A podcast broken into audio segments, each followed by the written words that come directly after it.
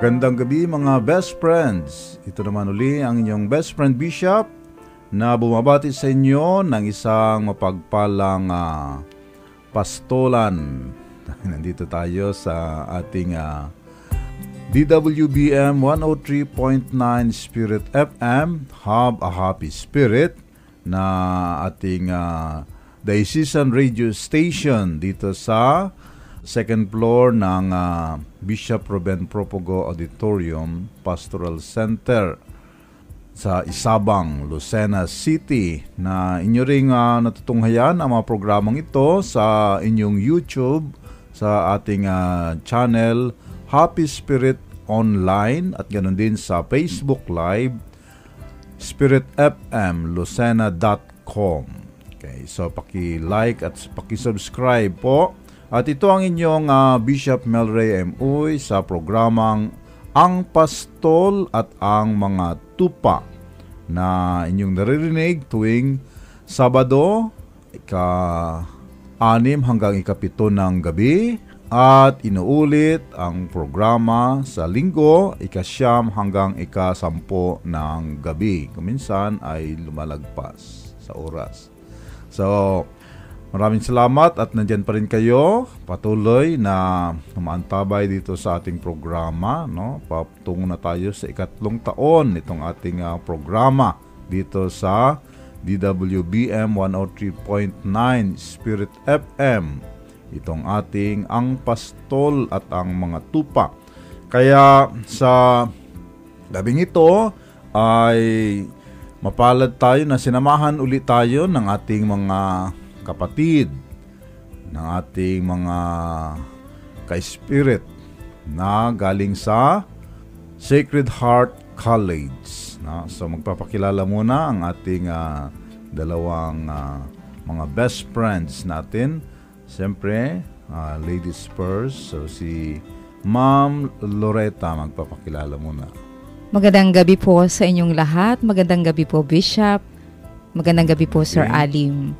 Ako po si Ma'am Lori Pagdinawan, ang Vice Principal ng Lower Integrated Basic Education Department ng Sacred Heart College. Nagtuturo din po ako ng Christian Living sa mga grade 7 students. Muli po, magandang gabi, Bishop. So, welcome, Ma'am Lori, dito sa ating programang Ang Pastol at Ang Mga Tupa. So, si Ma'am Principal. Kayo ngayon ang nasa office. Principal's office. Principal's office kayo ngayon. So, kasama rin natin si Sir John Eric. Maraming salamat, best friend Bishop. Magandang gabi po sa inyong lahat. Lalo tigit sa inyo, Bishop, at kay Miss Lori. Ako po si John Eric V. Alim ng Integrated Basic Education Department ng Sacred Heart College. Ako po ay kasalukuyang coordinator ng Edukasyon sa Pagpapakatao Christian Living. Magandang gabi po sa inyong lahat. Yan, si Sir John. Siya ay teacher ng Christian Living at hindi lang basta teacher kundi coordinator pa. Kaya gamay na gamay niya itong ating topic ngayon. So patuloy tayo sa ating discussion sa pag-aaral natin dito sa itong ating libro, no? Itong libro ng Vatican II, at nandito pa rin tayo sa unang Constitution nito, unang dokumento, ang Sacrosanctum Concilium, tungkol sa Sacred Liturgy, ang pagpapanibago sa mga gawain pang liturhiya ng ating simbahan. At sa gabing ito, ang ating topic ay pagpapanibago sa mga sakramento. Tayo sa simbahan ay hindi lang tayo nagmimisa, kundi bilang isang simbahan ay binigyan tayo ni Jesus ng mga sacraments, no? Mga sakramento. At itong mga sakramento ay ito yung mga ritual, no? Ito yung mga ritual na ginagamit natin para ating mapakinabangan ang mga biyaya ng Diyos, no? Pero siyempre itong mga ritual na ito ay sa pagdaan ng panahon ay mas lumilinaw sa atin ang kahalagahan at ang mga significance ito sa buhay natin, buhay pananampalataya, no? So, kung ano itong relasyon sa ating buhay pananampalataya. So, pagdaan ng panahon, so hindi lang yung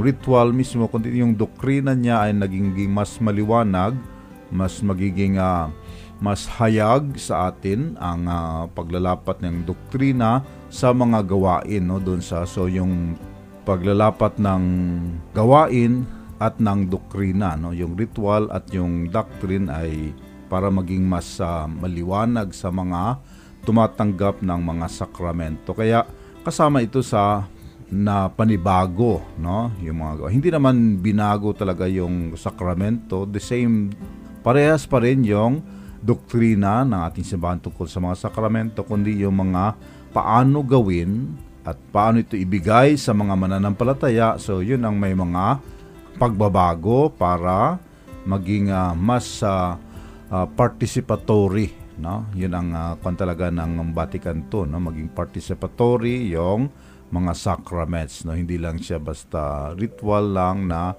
ginagawa lang, binibigay lang sa mga mananampalataya, kundi yung tumatanggap at yung sambayanan ay maging kasama talaga sa pagdiriwang ng sakramento.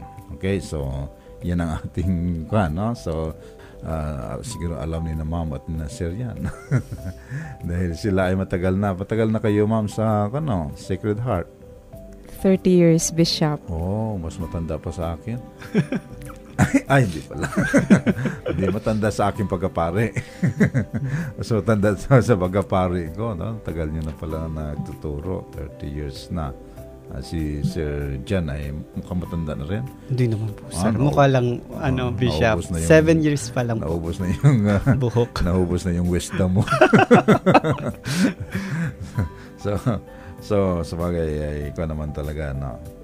Yung paglilingkod natin sa school is talagang isang misyon, no? Kaya si ma'am ay tumagal sa pagtuturo dahil yan ay isang misyon, no?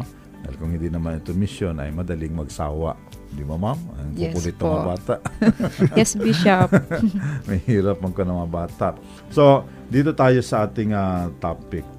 Paano maging mas effective yung pagdi-dispense, no, pagbibigay o pag-administer ng mga sacraments sa mga tao. Mahirap lang dahil namulat lang tayo dito sa bago na. Ewan ko si ma'am. Namulat ka, ma'am, sa yung sa pre-Vatican na sacraments. Hindi pa po, Bishop. Hindi pa. Ako din eh. Pero may mga nabasa lang ako doon sa mga old na rituals. Siyempre, yung old rituals is sa Latin, mga ganon, no? So, kasama dito, siyempre, una-una is yung sa binyag, no? So, dahil ito yung unang sakramento natin, ang sakramento ng binyag, no? So, yung kahalagahan ng sakramentong ito ay nandun pa rin, no? Na talagang siya ay yung una na sakramento na tinatanggap ng isang mananampalataya, no?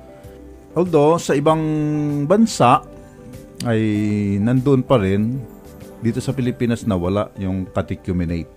Narinig nyo, no? Yung catechumenate. Opo. Sa atin kasi dito, catechesis na lang. After na ng binyag, no? Yung catechesis.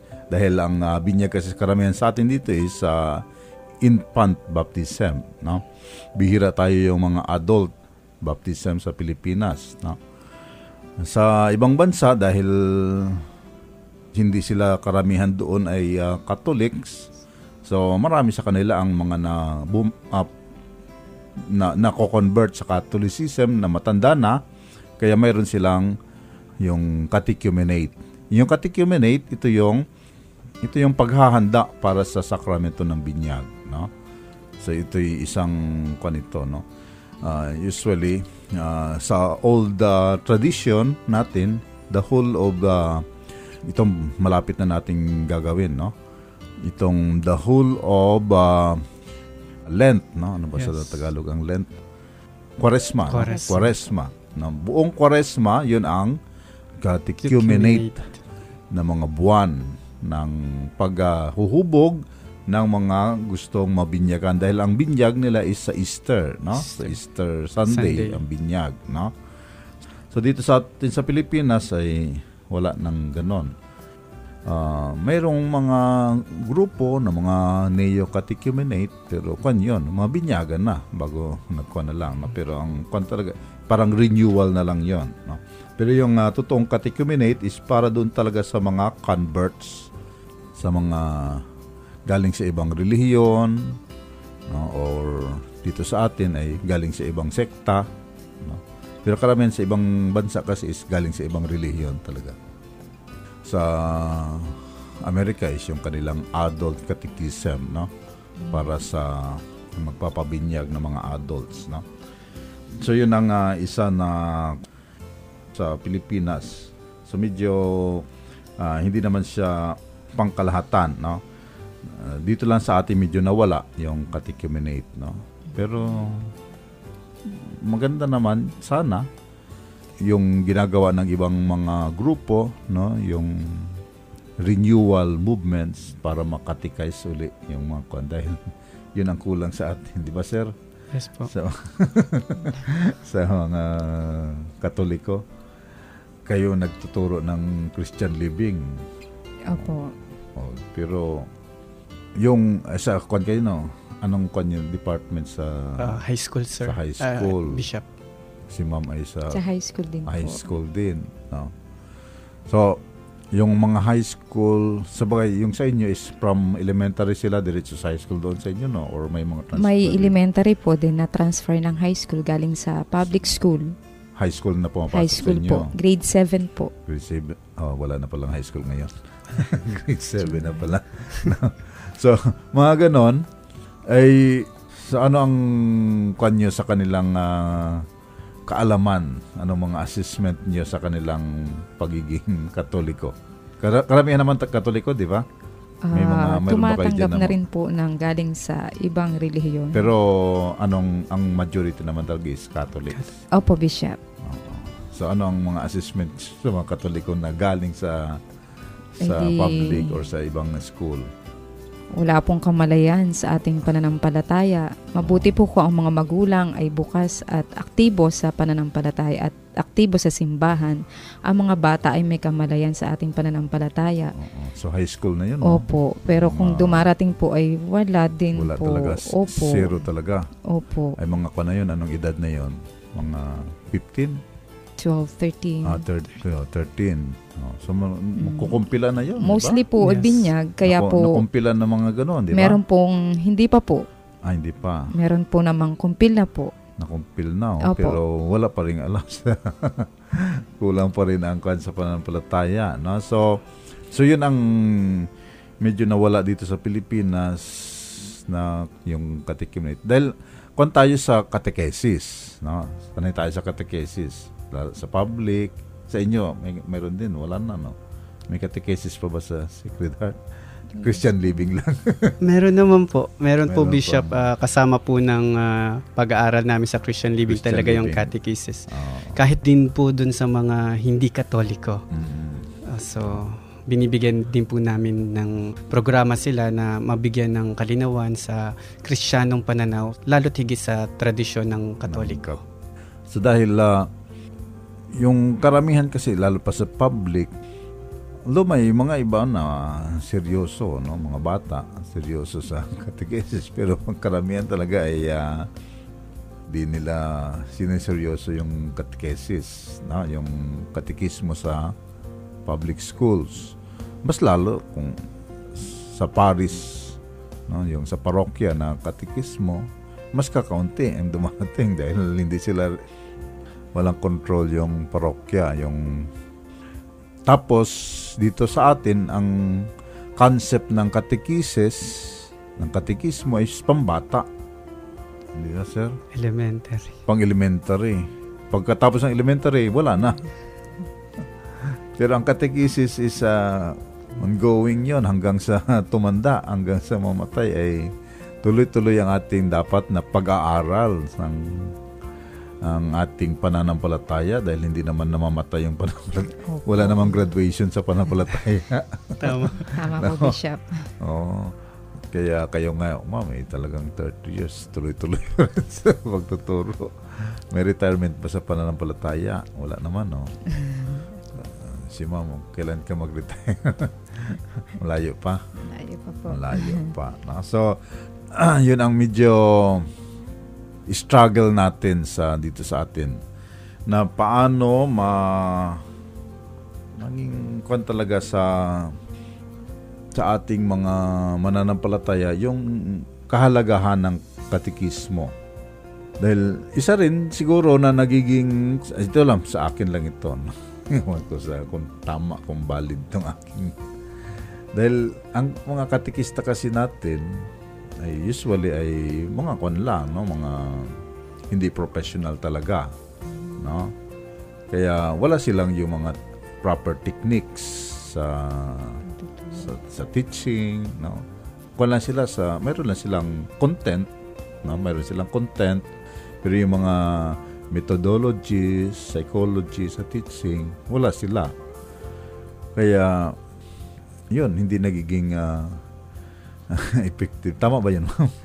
Observation. Ako, best friend Bishop. Maganda po yung aking experience nung katikismo nung ako'y elementary kasi public school product po ako. Talagang every afternoon talagang ang dami namin pumupunta doon kasi doon lang po kami nakakapakinig about the Christian faith. Yung nga lang, syempre, hindi lahat kasi hindi naman lahat Katoliko. Pero ako personally, Bishop, ay ang ganda ng dating sa akin na talaga nasa harapan na kami ng aming katikista. Opo, kasi talagang, yun nga lang, matanda na. Pero dahil bago sa amin, yung kanyang sinasabi, kasi sa bahay maybe, sa simbahan. Siguro, yun ko na, retired teacher yun. Ayaw po. Matanda na po siya.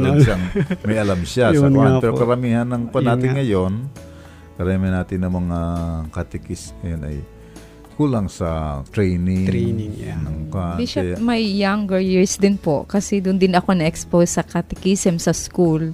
Doon din po ako nagkaroon ng interest at natuto. Ay talaga naman pong pag sa public ay magaling din naman po sa totoo din lang yung mga nagbibigay ng sarili sa catechism. May mga katekista talaga na dedicated naman talaga mga katekista natin, no? Yung iba is talagang retired pero yung dedication nila hindi talaga matatawaran, no? Yung kanilang dedication, ang kasipagan ng mga katikista natin nandiyan at yung pagpupursigin nila, no? Nandiyan yon. Pero siyempre iba pa rin yung mayroon training talaga as a teacher, as a educator, no? So kaya isa rin sa kuha natin dahil tayo karamihan ay wala tayong pangsweldo sa katikista. Kaya paano tayo makakuha ng mga katikista na mayroong kapasidad talaga, no? Nakapag-training talaga, no? Kahit na nga mayroon tayo dito, mayroon tayong BOEK, no? sa MCST, no? Mayroong institute doon, no? So pero iilan lang ang nakakakuan doon sa ating sa BOEK, no? Na yung training center, no? Catechetical Training Institute doon, no? So ilan lang ang pupunta doon at ilan lang yung nagtatapos doon dahil nga sa ang kuha ng mga volunteer lang. Pagkatapos ano ang kanilang benepisyo? Siyempre, may pamilya, may sinusuportahan. So, saan nila kukunin yun? No? Kaya, yun ang isang challenge sa atin dito sa Pilipinas. No? Although, marami talagang volunteers tayo. Pero, alam naman natin na ang practicality ng buhay ay hindi lahat ay hindi ka mabubuhay sa volunteerism lang, no? Alangan naman na ibo-volunteer din sa iyo pati bigas.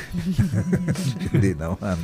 Buti sana kung pati bigas ay. Ang iba ay bigas, may mga nagbibigay, pero ang ulam, no?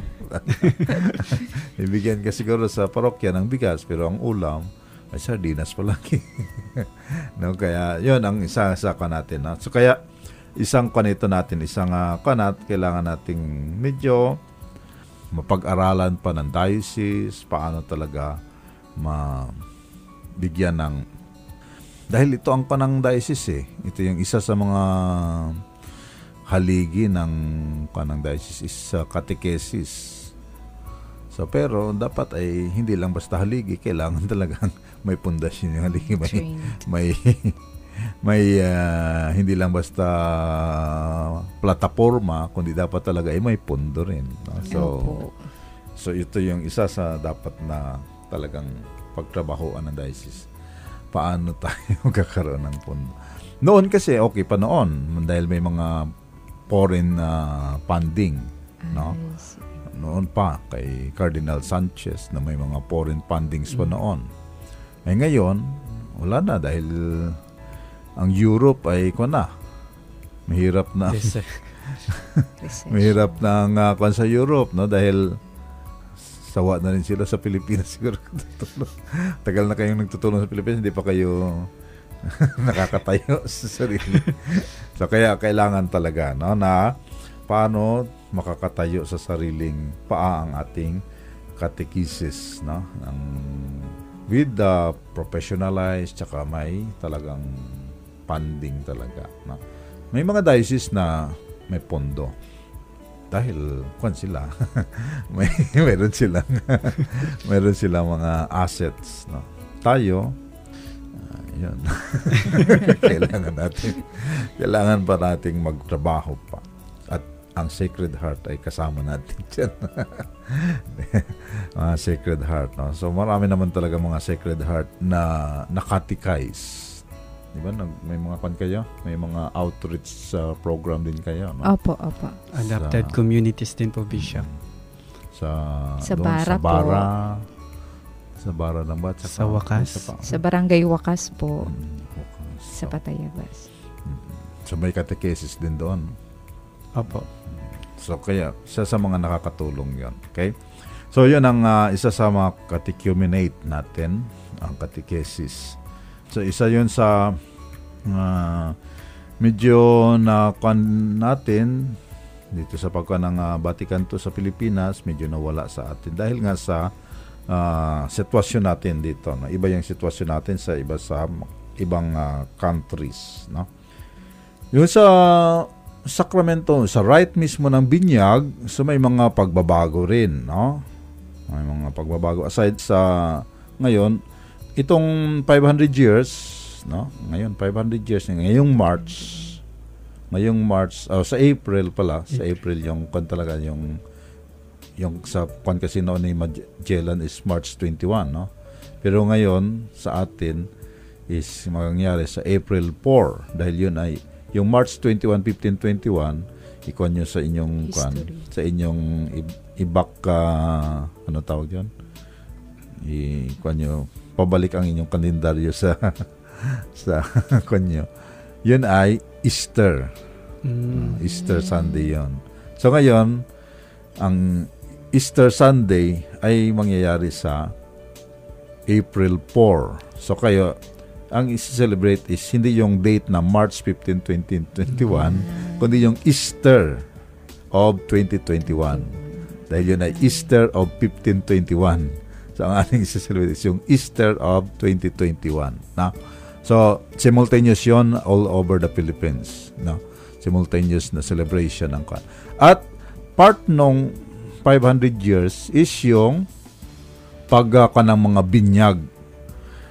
At ini-encourage ng CBCP na yung binyag ay gawin sa mga dialekto. No? Dahil marami na ngayon mga ito yung part ko ng Vatican II, no, na i-translate into different dialects yung mga texts ng mga sacraments natin. No? At sa Pilipinas, marami tayong dialects, no? Uh-huh. Dito sa Quezon, Tagalog po. Isa ang dialect natin. Pero kahit na isang dialect dito, maraming intonation. Opo, pero hindi na kailangan i-translate yung intonation, no? So, pero yung dialect sa ikan. So, kaya itong darating na April, mayroong binyagan na celebration ay karamihan na gagawin sa ibang probinsya is in their own dialect. So may mga approved na ng mga rituals sa different dialects in the Philippines, no? Approved by Rome, no? So kaya yun ang gagamitin, no? So isa yon sa mga nabago dito sa panang Vatican II. So after more than 60 years, no, na translate into dialects yung mga ko natin, no? Kahit yung misa natin, yung misa, marami pa ring provinces o marami pa ring mga dialects na hindi pa naikuan. Yung mga major dialects lang na i-translate na yung ating sacramentary, yung Roman Missal natin, no? Sa mga major dialects na Cebuano, Ilonggo, Ilokano, Pangasinense, yung Kapampangan, Pangasinense, yung Kapampangan. Oh. Pero may mga ibang kuan na particular na mga dialects, no? Na hindi pa nakuan. Yung Waray meron din, no? So mayroon pang ibang kuan na hindi pa naikakuan sa kanilang sariling dialecto, no? Example is yung Kalibo. Kalibo is Hiligaynon ang Kalibo, pero may sariling dialect ang Kalibo. Yung Kinaraya. Mas iba pa sa Kinaraya. So halo siya ng Ilonggo at Kinaraya na diptong. Oh. Diptong yung kanilang Kinaraya nila na diptong. Kaya iba yung kanila. Kaya medyo mahirap yun sa kanila. Isulat mo nga lang, mahirap na. Translate pa. Pero diptong kasi yung kanilang nga lang dialect. Bago tayo mag-akaan, bigyan mo natin ng oras ang ating mga sponsors, no?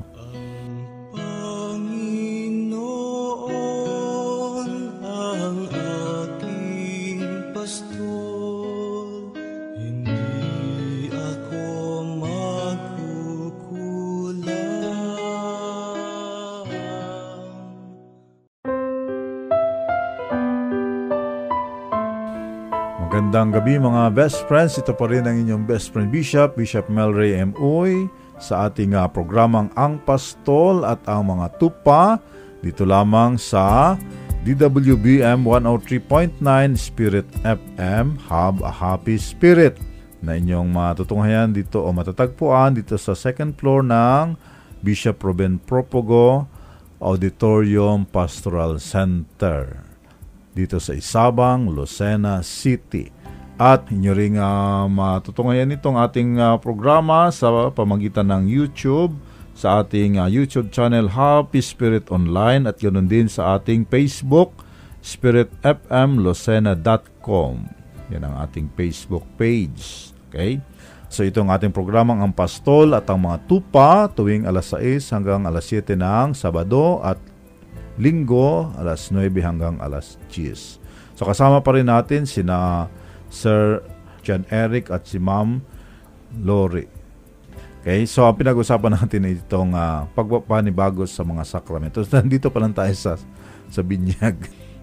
So yung sa binyag, so unang dito sa atin sa binyag, isang pagbabago sa binyag natin is yung doon sa old na ritual ng binyag. Ewan ko, alam ni Sir. Napag-aralan nyo na yan. Yung sa old part ng binyag, ay meron yung nilalagyan ng asin. Yung bibig ng bata. No? Tapos sa tainga. Yun ay part ng exorcism. No? So ngayon ay nawala na yun, yung hinihingahan ng bata. No? Wala na yung hinihingahan. Dahil yun ay yung paghinga ay doon yun sa pag-consecrate ng oil of chrism, yung paghinga, no? Yung sa bata ay hindi na siya kuan dahil siya ay ang nilagay nila sa kanya is yung chrism mismo, no? Yung kuan. Although nandoon na yun sa old, no? Yung paglagay ng chrism oil nasa old tradition na yun. So tinanggal na yun para hindi na malito doon sa consecration ng chrism oil na ginagawa ng obispo sa during sa Holy Thursday, no? Holy Thursday ginagawa ang obispo, hindi, di ba, hinihingahan yung ano yung tawag, yung jar. Yun ay Dati ginagawa yun sa mga bata, no? As part of exorcism and pagkuhan sa kanya ng Holy Spirit, no? So ngayon, yung kanang Holy Spirit doon is yung pagpahid na mismo ng oil sa ulo ng bata. So tinanggal na yung kanang right ng paglagay ng asin, no? Sa bata. Yun ang kuhan. So ang kanalan talaga ng baptism is yung paghuhugas at yung paglalagay ng krisma, yung mission, no? Yun ang kuhan kasi ng krisma is yung the threefold mission of Christ. Tapos siyempre yung paglagay ng puting damit at yung kandila, no? So yun ang sa atin ngayon. At yun lang ang alam ko na wala sa dahil hindi ko talaga, hindi ako familiar masyado sa old, no? Na tradition ng sacraments ng binyag. So, yun ang mga nabago sa atin, no? At yung continuous rite, no? Yung continuous rite ng yung tatlong sacraments, no? Ng initiation rite, no? Yung pagkuha ng tubig, tapos pagkuha ng kumpil at yung Eucharist, yun ay ginagawa lang sa adult, no? Sa adult baptism. Na yun ay kuan na rin noon pa, no? Noon na yun sa old kuan pa ginagawa na yun noon. So ngayon ay dito sa ating Second Vatican, so mayroon siyang separate na rite. Mayroon siyang separate right talaga para sa continuous right ng baptism, yung three initiation right, no? Sa old tradition is yung pinagdugtong-dugtong lang yung tatlong right, no? Pero dito sa kuan ngayon is meron talaga siyang continuous right, no? Within the mass, no? Continuous right within the mass, yung initiation rite, no? Yung baptism, confirmation at Eucharist. Tapos ang next na ka natin is yung confirmation. So itong confirmation is dahil dito sa atin, dahil tayo ay more on infant baptism, kaya yung confirmation talaga is separate, no? Separated ng years. Then from infant, so kailangan mo conscious sa count, no? At noon, nakumpilan ako ay parang 6 years old. 6 years old ako nakumpilan. Mas maaga po, Bishop.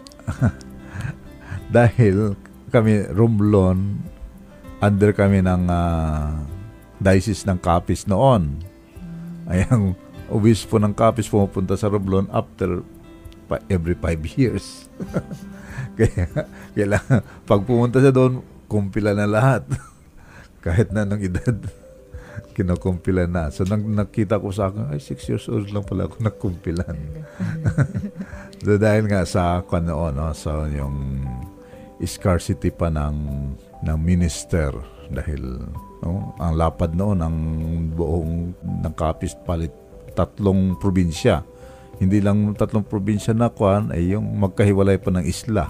No, kaya mahirap. Kahit dito noon, di ba? Dito noon sa time ni Bishop Obiar, the whole of Quezon, no, hanggang Infanta, hanggang kuan, tapos Buak, no. So, kaya hindi rin niya maka-cover in a year, no? Hindi rin niya maka-cover in a year. Pero at least ay kuwan lang ito, mas accessible dahil isang isla, tapos itong Buak is mapakalapit lang. Dahil sa amin, hanggang bihira makarating doon ang obispo noon, no? Kaya ang kanoon sa obispo sa pagdumarating sa kanay talagang parang hari talaga. Pinapasan pa. Kaya kan. So, pero dito sa Vatican II, so kinuha na talaga yung age ng confirmation, no? Na age of reason na. Nasa of age of reason. Pero may iba-ibang, depende sa diocese, depende sa bishop kung iuurong pa yung date of confirmation.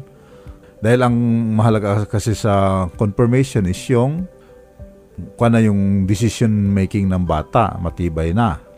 Na yung, hindi yung siya ay marunong lang mag-oo at hindi. Pero dapat ay yung medyo kung na talaga naintindihan na niya yung kanyang opo at ang kanyang hindi ay naintindihan na niya, no? Hindi yung basta marunong lang magpa-opo, kundi nakakaintindi na talaga. Sa amin, sa Romblon, ay ginawa namin na 15 years old. Dahil talagang high school ko na yun. So, meron na kwan talaga sa decision making. Dito sa atin is elementary graduating, no? Graduating sa elementary. Grade 6 po. Grade 6. Dahil hindi naman 12. Dahil ngayon kasi ang graduating sa elementary is 11. Dahil nga ipinaaga yung elementary, no? 6 years old na ay grade 1 na. Kaya graduate siya sa elementary is ni 11 years. No, so kaya mahalaga din yun na maikuan talaga yung age of pagtanggap ng sacrament of confirmation. Dahil talagang final decision niya sa kanyang pagsunod kay Kristo, no? Yung pagtanggap ng Eucharist is pwedeng earlier dahil yun naman talaga is nourishment, so yung Eucharistia. And then itong sakwa naman sa itong extreme unction, no? Ito yung tawag noon, extreme unction. So, binago yung dahil nga sa medyo yung connotation ng extreme unction, no? Talagang last rite. Last rite. So, ibig sabihin ng last rite, ito lang, matay na. Pag pinatawagan na ng pare, matay na. Kaya yung iba ay pag nandiyan ng pare, hindi pa. Natatakot. Natatakot sila pag nandiyan ng pare. Matay na daw. Parang yung dumating si kamatayan. May daladalang karit ang pare. Kaya pinalitan na yung pangalan niya. So, hindi na extreme unction, kundi anointing of the sick. No? Dahil yun naman talagang ginawa ni Jesus, di ba? Ginawa ni Jesus ay magpagaling sa mga may sakit. Yung iba ay kanyang hinipo, yung iba ay kanyang kinawanan ng laway, yung iba ay kanyang nilagyan ng putik. So, ito sa atin is yung paglalagay ng langis sa mga may sakit, no? So, hindi na sa extreme unction, no? So, yun ang isa sa isang major na pag-change yung pangalan niya from extreme unction to anointing of the sick. Okay? So, kasama dito is yung biaticum. Although ngayon is biaticum pa rin ang tawag, hindi nawawala. Pero ginagawa na rin ito, hindi lang doon sa mga dinadala ng may sakit na yung malapit na mamatay, no? Kundi, available na rin ang communion doon sa talagang hindi makapunta sa simbahan, no? Lalo pa ngayong pandemya, no? Marami mga senior, wala namang sakit yan, pero hindi lang sila makalabas dahil yun ang sabi ng ATF. Sabi ng gobyerno, hindi sila lalabas dahil pag lumabas sila ay baka sila ay madisgrasya sa virus.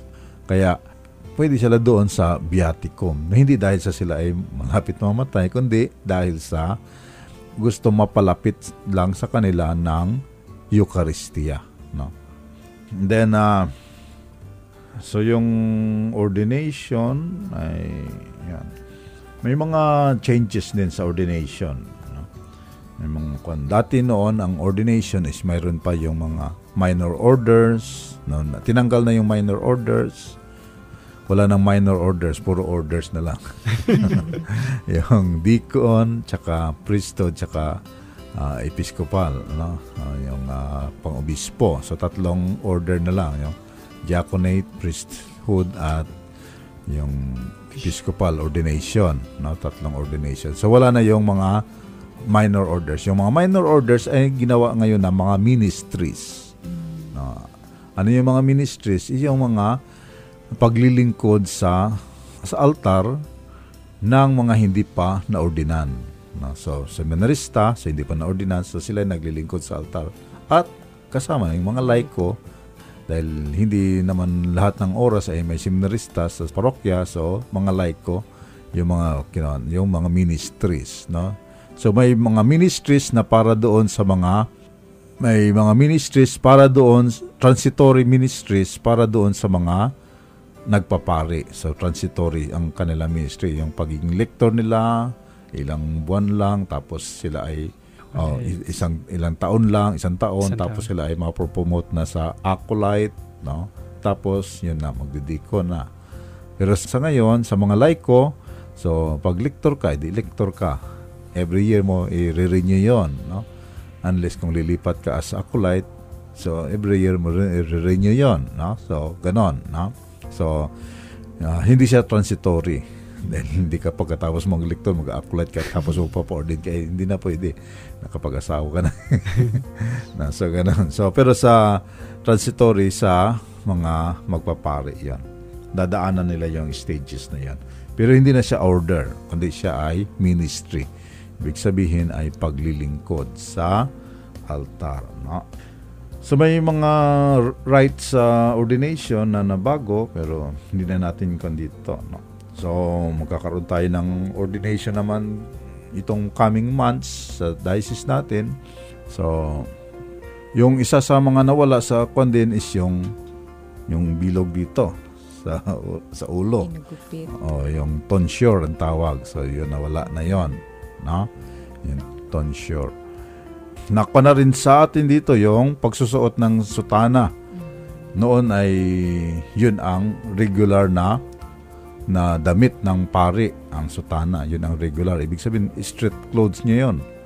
Street clothes ng pari noon ay sutana. Ngayon ay, ang street clothes ng pari ay itong clerical collar or yung kagaya sa inyo na casual dress or kuminsan ay nakasando rin. So,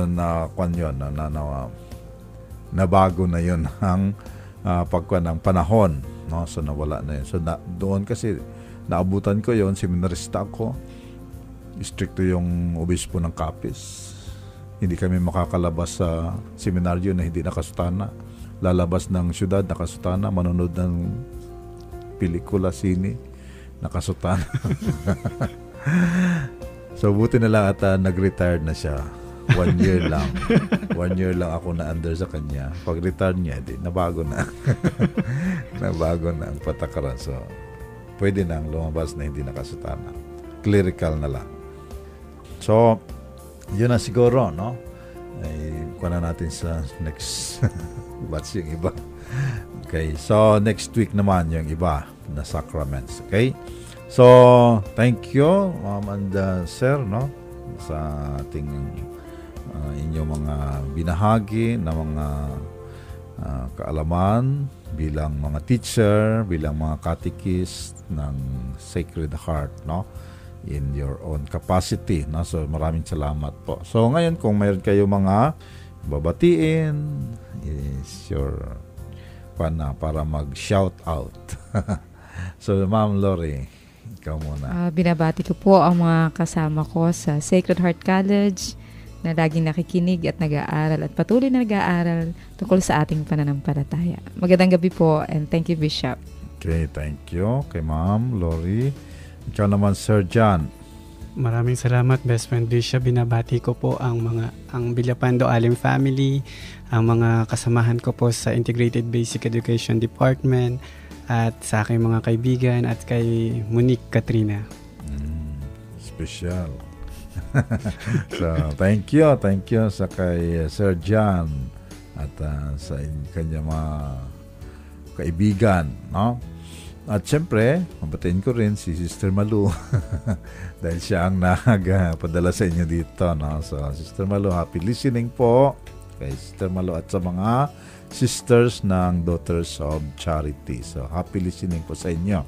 At syempre sa lahat-lahat ng mga Cordian natin na listeners, na mga best friends natin na mga Cordian. So, happy listening po sa inyo lahat.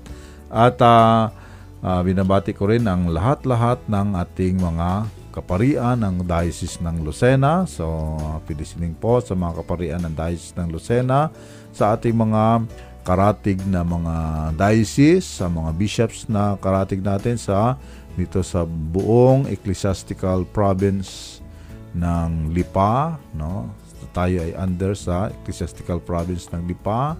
So, ang ating Archbishop ay si Bishop Garcera.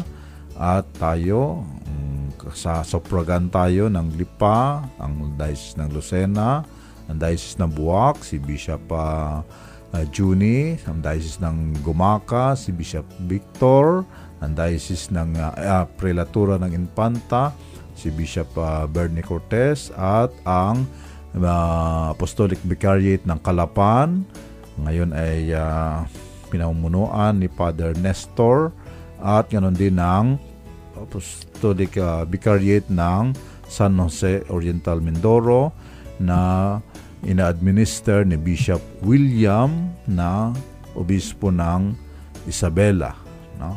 So, layo sa Isabela siya, tapos siya pa angkan sa Mindoro, sa San Jose. Okay, so happy listening po sa ating mga karatig na mga dioceses, no? At siyempre sa aking obispo sa Romblon, so kay Bishop RC. So happy listening po. At sa iba't iba pang nating mga kaibigan na mga obispo, mga pari dito sa buong Pilipinas na nakikinig sa atin, at sa iba pang bansa na nakapakinig sa atin sa pamamagitan ng ating Facebook Live at YouTube channel natin. At siyempre sa ating mga sponsor, ang Labarida Pizza House, ang Markape, ang Silangang Nayon, sa Max Gats, so lahat-lahat ng mga sponsor natin. So happy listening po sa inyo. At siyempre sa Mount Carmel Diocesan General Hospital natin ng sponsor. So happy listening po sa ating Maryhill College na sponsor din natin. So happy listening po sa mga Marians natin, at sa siyempre St. Ferdinand Cathedral. Happy listening po sa mga taga St. Ferdinand Cathedral, at sa lahat-lahat ng mga parokya dito sa ating diocese, sa ating mga tagapagtaguyod ng Katolikong pamamahayag. So happy listening po sa mga tagapagtaguyod natin, dahil kayo ang buhay nitong ating himpilan. Kung hindi dahil sa inyo, ay mapuputol ang kuryente nitong ating himpilan, at wala na. Kaya dahil sa inyo ay buhay pa rin ang ating himpilan. Kaya sana, baka nakalimutan nyo na ang inyong mga donasyon para sa ating DWBM 103.9 Spirit FM, Have a Happy Spirit. No? So, pakidala na lang ng inyong mga donasyon dito sa second floor ng Bishop Ruben Propago Auditorium Centro Pastoral. Kung hindi kayo makalabas, ay pwede nyong i-kuan sa GCash at sa PayMaya, o di kaya sa bank account ng ating radio station. Okay? So maraming salamat po sa inyo. At nawa ay nakatulong ulit tayo na mabigyan ng kaunting pangunawa ang ating pananampalataya ayon sa turo sa atin ng Vatican Council II. Okay? At siyempre, kana Ma'am Lori at kay Sir John, so maraming salamat po, Ma'am and Sir. Sana hindi kayo nadala.